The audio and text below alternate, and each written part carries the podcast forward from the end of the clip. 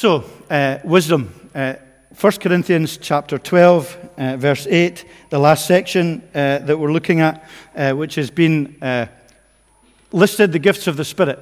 Um, it tells us that there are a variety of gifts, but the same Spirit. We've seen that before. And then it goes on to say, For to one is given the Spirit of utterance. Um, of wisdom, and to another the utterance of knowledge according to that same Spirit. So, we're going to look at kind of broadly for a little while uh, wisdom, and then we're going to uh, celebrate the Lord's Supper together. Uh, and uh, okay, I'm giving you an apology as well because the introduction is kind of similar to this morning, uh, not deliberately, um, but it's just looking at uh, where we are in the world in which we're living in, where we see these shadows of truth, but they're torn from God who's the giver and emptied of balance and grace filled sense. Because we've got this tension within the, the, world in which we live, within the secular um, worldview. We were kind of looking a little bit at the meta narrative this morning, where the worldview that, the, the, that we see around us is interesting because there's a relentless individuality within that, a, a philosophy. Now, come back, don't forget that word, philosophy. I'm going to come back to that word uh, because it's linked to wisdom, okay? Uh, th- there's this great individualistic philosophy. If it's good for me, um, if it fits in with my thinking, if it suits my character, I've got to be true to myself uh, if it feels right. And we speak about our rights and our identity and our understanding. It's kind of like we live in a bespoke society. Everything is bespoke for us, for the individual. And that's a very powerful uh, philosophical uh, foundation of the world in which we live. But interestingly, now, and this is the second word I want you to remember, is sophistication, because it's also linked to wisdom. So there's philosophy, you might have got the link already, sophistication. Okay, the sophistication of group think. So the world in which we live is very individual, but also there's a real group think within the world we, we live in, so that people are discouraged sometimes from having different views from the spirit, from the mood of the day and generation we live in. The current uh, zeitgeist, as uh, my friend David Robertson always likes to use that word. What is, in other words, what's culturally acceptable. Uh, so there's, a, there's an individuality, but there's also a real sense of commonality that's not that individual at all. We're being processed towards thinking and believing and acting in a certain way uh, as a group about sexuality, about identity, about morality, about the ethics of life, particularly the ethics of life before birth and towards the end of life. So there's a powerful politic of identity which is contra individual. It's very groupthink. And that's really paradoxical, isn't it? that there's these two extremes in the society in which we live. For example, it does beg the question um, if you've been listening to uh, or, or, watching the news over this last couple of weeks, um, whose individuality is it? Uh, whose commonality is it? Whose rights? Who decides, for example, in the riots that we've been uh, seeing in, in France and Paris uh, over these last few days? Who, who, whose rights are, are to be defended? Is it the French government? Uh, is it the, those in fuel poverty? Is it the anarchists? Is it the police? Is it the yellow vests? Now, what's really interesting about this is that the yellow vests, all, there's a commonality, isn't it? They're all wearing the yellow vests. But nobody knows who they are. The, there's a, a great individual, there, there's no spokesperson, there's no group that they stand for. So there's a mixture of total individuality within this commonality, uh, but it does, it is extreme and it is leading to extreme ways of action and thinking. Because God, what we find is that God's way, and this is by way of introduction, God's way of wisdom is different. There's the balance that God has in the wisdom that He uh, reveals in His Word, which is that there is individuality but as we've seen in all our studies for the, the, gifts of the Spirit, there is individuality, but for the common good. So there, there's, very, there's a very strong sense of community and of the common good We are individually unique and special before God.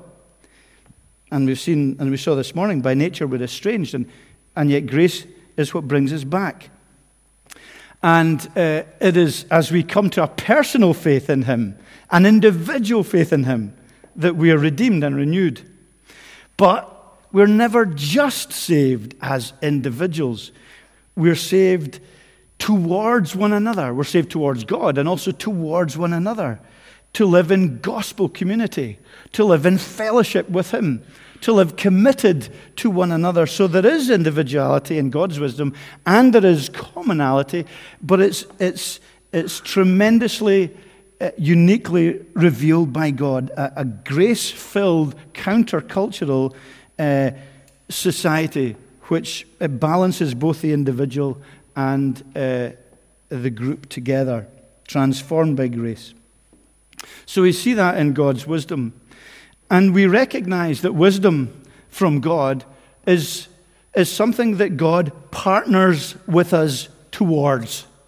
So God's wisdom uh, is something that He gifts the gifts of the Holy Spirit. When we come, become Christians, we're gifted different qualities, different individual qualities. And one of them is wisdom, as we've seen in all our different gifts of the Spirit. And God partners with us so that we are able to become. It's really great, isn't it, to be able to do something with someone who's an expert.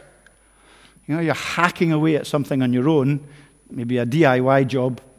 Would be thinking about.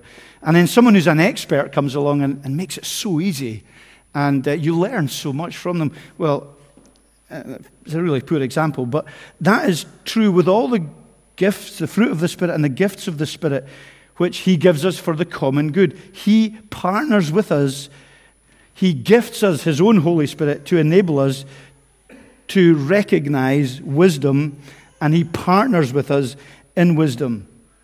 So the wisdom of God is, isn't primarily our self motivated abilities or intellect or, natural abilities, but we gain his wisdom in dependence on him and in reliance on him. Uh, it's kind of like we run a three legged race with God every day. We've got to run a race in coordination with Him, in step with Him, in step with His Spirit. Uh, he, he binds Himself to us and uh, we're able to walk in step with the Spirit. It's a kind of three legged run with Him. So He partners with us, and He gifts us His wisdom. And it's a wisdom that He seeks for us to share with others. So that's really just a short time that I'm going to focus. I'm going to focus on that. The, the wisdom that he speaks of here in chapter 12 is a wisdom that is a word of knowledge, a word of wisdom that is a word that's spoken is always shared, isn't it? We always share something. When we're sharing a, word, a word we're, we're, we're, sharing it with someone else, and it comes from a wise life. So the word wisdom is Sophia, okay? The word that is used here. And uh, that's where we get the words we looked at at the beginning uh, philosophy. Philosophy is uh, philo, the love of, the love of wisdom. So philosophy is the love of wisdom. And then we looked at the word sophistication, Sophia again, which is just simply means the, the, kind of, the art of using wisdom. If someone's sophisticated, it's because they live out a life, uh, allegedly, of wisdom. Sometimes it's used in the wrong way. Uh, so, what's God's Sophia? What's God's wisdom that he speaks of here? Or that's spoken of in the Bible? Well, the first thing, ironically, is the cross. The cross is the very heart of God's wisdom. Now, we don't have time to read 1 Corinthians 1 and 2, but these two, if you do have time to go and read them, these two chapters explain very clearly that the cross of Jesus Christ is the wisdom of and the power of God. It is the focus of where his wisdom lies. It's where theology and faith come together uh, uh, to reveal his wisdom. Isn't that strange?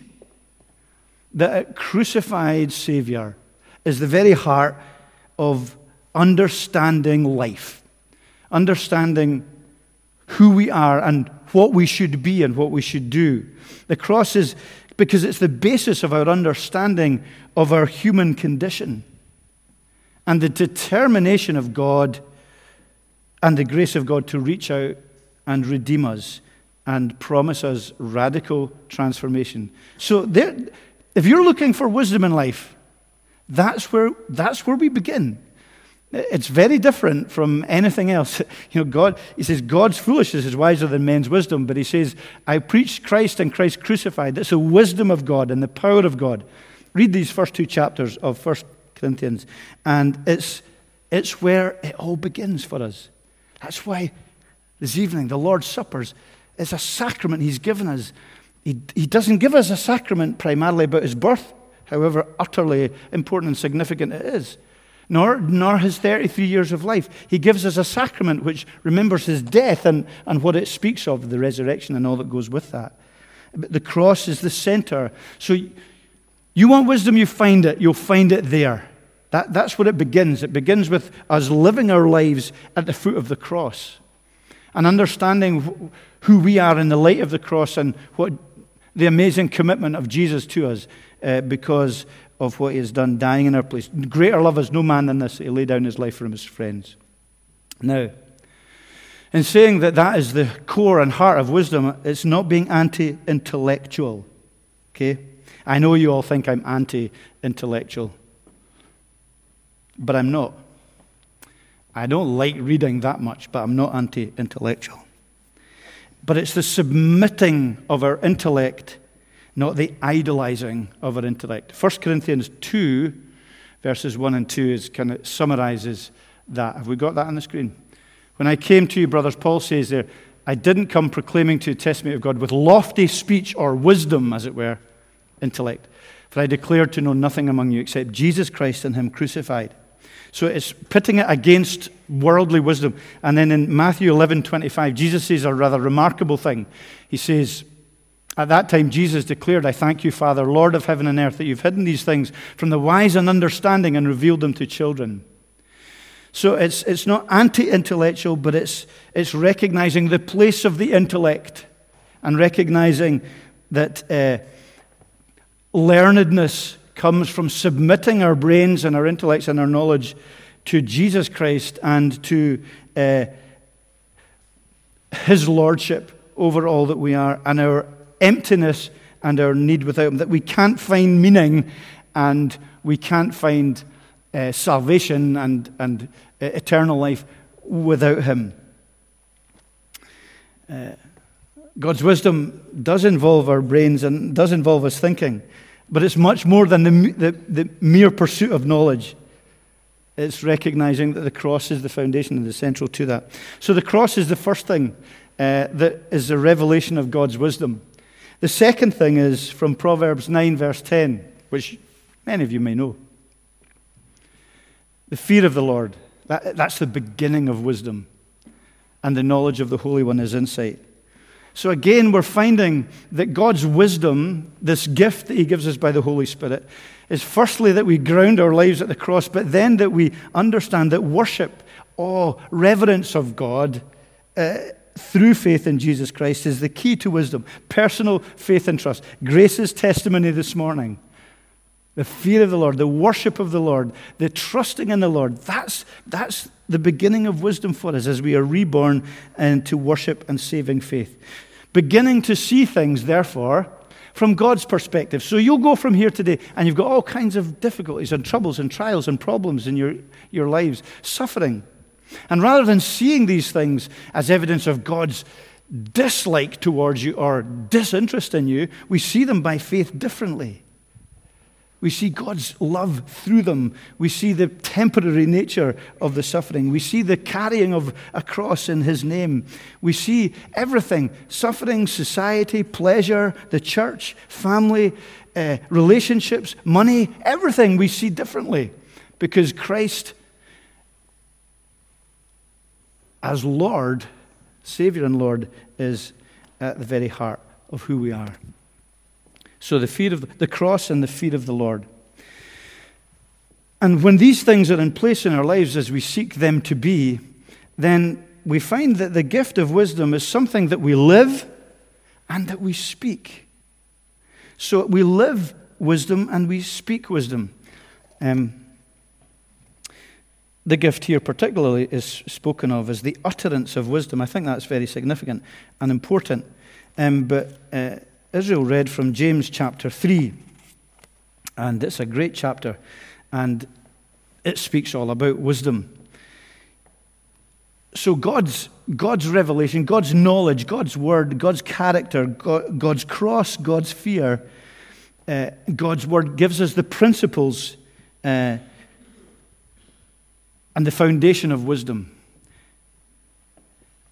And His Word gives us the grounding to make decisions where there's nothing black and white stated in the Bible.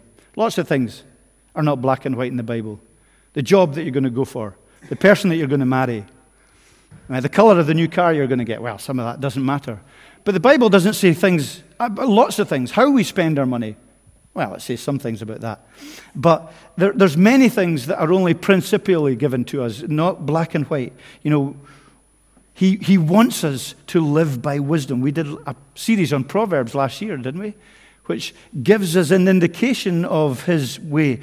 And as we soak that into our experience, then we begin to understand that many of the decisions we make are decisions about wisdom. They're not black and white, they're about knowing God and knowing God's mind and heart uh, as a general direction of life.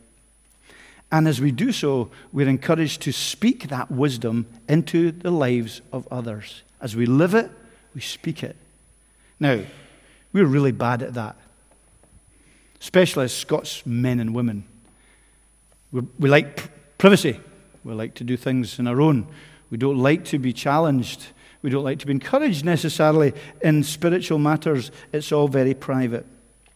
But true wisdom is uttered and is a gift of God as we live out that life and share it with others. It's to be lived from the heart, okay? James 3, verses 14 to 18. It's not, it's not wisdom that comes, uh, it's not the wisdom that comes down from above, but is earthly and spirit. That is bitter jealousy, selfish ambition, boasting, being false. Jealousy, selfish ambition. It's never merely philosophy or sophistication. So you can be a great philosopher, you can be very sophisticated, but there's this great need to root out envy and bitterness and pride and selfish ambition. And we are to reveal from a transformed heart uh, the wisdom that comes from above, which is pure, peaceable, gentle, open to reason, full of mercy, good fruits, impartial, and sincere. So we live that in our lives when we are close to Jesus Christ.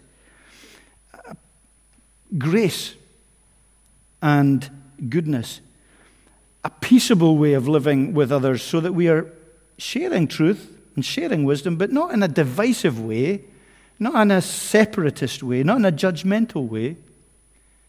We're wise in that we're open to reason. Isn't that a great description of our characteristic of wisdom, that we're open to reason. That means that we listen. That's a great thing. Christians are really bad at listening.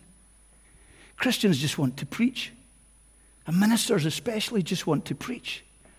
But it's very important that we listen, that we're open to reason, that we talk back and forth with people, that we recognize that there are others maybe right in different areas, and that even in the criticisms we receive, there's usually an element of truth. That we walk in the shoes of another person before we uh, deign to give them our wisdom. That we're open to reason. That we're full of mercy. That is quick to forgive, quick to persevere, full of good fruits, impartial and sincere. So it's lived from the heart. The wisdom that's spoken of in James here, it's from our heart out. It comes from our walk with God, with Jesus Christ, understanding who He is, the cross, and the fear of the Lord but it is shared into the gospel, the Christian community. Uttered wisdom, wisdom spoken. It's not just this kind of, uh, uh, how would you describe it? It's not just this, this look, this kind of, um, yeah, just, it's not a, a demeanor. It's not just that we come across as terribly wise in how we live, but it is something that we share. Now, now I believe that preaching, and some argue that the context in 1 Corinthians with regard to these speaking gifts uh, refers to preaching, that preaching should be wise, not only in, in interpreting the scripture and teaching it, but also in applying it. You know, there's an argument about that in, in, in some circles about preaching methods and models, whether preaching should just teach what's in the Bible or should begin to apply it. Well, surely if we're sharing wisdom, wisdom is the sophistication, it's the knowledge of, the use of God's wisdom and the application of it. That's important in preaching uh, for the pastor teacher. But it has broader implications for all of us in our Christian lives. You encourage your fellow Christian, encourage your husband and wife, encourage your friend in holiness. Share wisdom into their lives, not preaching at them, uh, involving that listening and compassion and respect, but speaking wisdom, God's wisdom into their lives, pulling them back from the edge of disaster, helping them saying we'll pray for them. All of these things is the wisdom, the commitment of living out our Christian life, the, the fear of the, the knowledge of God with one another, because it brings a harvest of righteousness. James says here. That's what we're to do. It's not simply being a, an isolate wisdom person, not simply soaking up knowledge for ourselves, but it's having that way of living in order to share the wisdom with others. So, in conclusion, in St. Columba's, we're looking for the preachers and the elders, and the teachers, to live wisdom, to be well founded, focused on the cross and the fear of the Lord and the wisdom and knowledge of God's word in their lives and as they lead the congregation. We're looking for that in me and Thomas and the elders and the deacons, the women's pastoral team, everyone that is part of the church at that level, but also all of us hungry for wisdom, God's wisdom, God's gift of wisdom, and sharing that. We want to be these people, as a people who are hungry for the righteousness and the wisdom associated. And you know the great thing? It doesn't matter about your IQ. It doesn't matter if you've got a university degree or not. It, it simply is unrelated. Because God says if you don't have, because you don't ask. It's a gift that we can ask for. It's God's gift. It's, it does involve our brains, but it's much greater than that. And it's a gift that He gives us.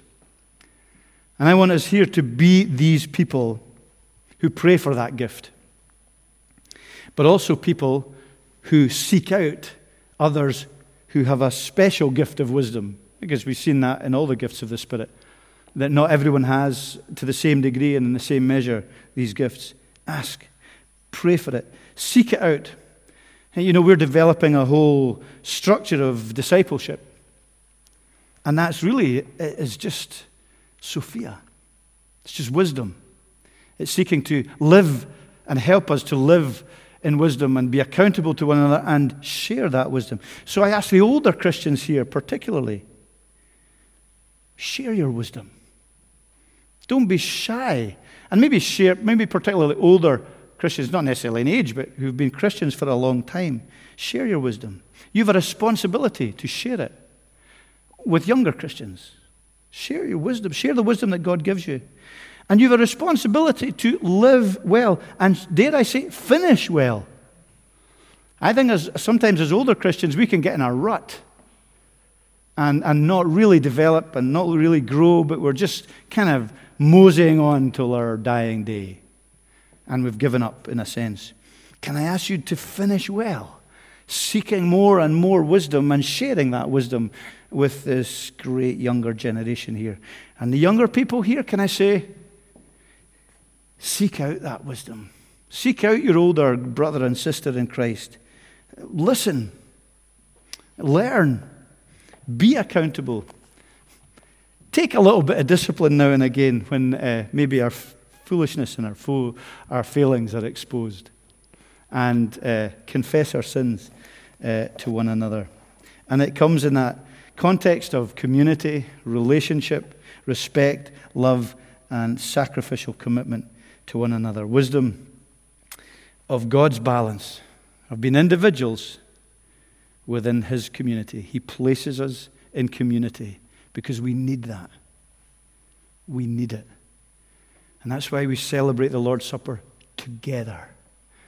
We don't do it on our own because it matters that we're together. So, we're going to do that. And please spend a few moments as we uh, think about the Lord's work for us, that we consider his wisdom and uh, pray for his wisdom, which he promises to us, and uh, seek to live it in community and in our own hearts. Let's pray. Father God, we ask and pray that you would bless us tonight. Bless us as we gather together. Uh, we thank you for worship. We thank you for commonality. We thank you for individuality. We thank you for your wisdom. Thank you that it is utterly countercultural in, in its root being the cross and the fear of the Lord. And we pray that we would find that great balance in our lives and that we would seek uh, the tremendous character of Jesus and the wisdom of Jesus as we move forward. Help us to forgive many and uh, be quick to forgive and slow to judge. And as we share and celebrate and are united together at the Lord's table, may it be that we're not just united in word uh, or uh, outwardly, but with a real sacrificial commitment to your body, the, the local church uh, of which uh, we belong. So bless us, we pray, and go before us in Jesus' name. Amen.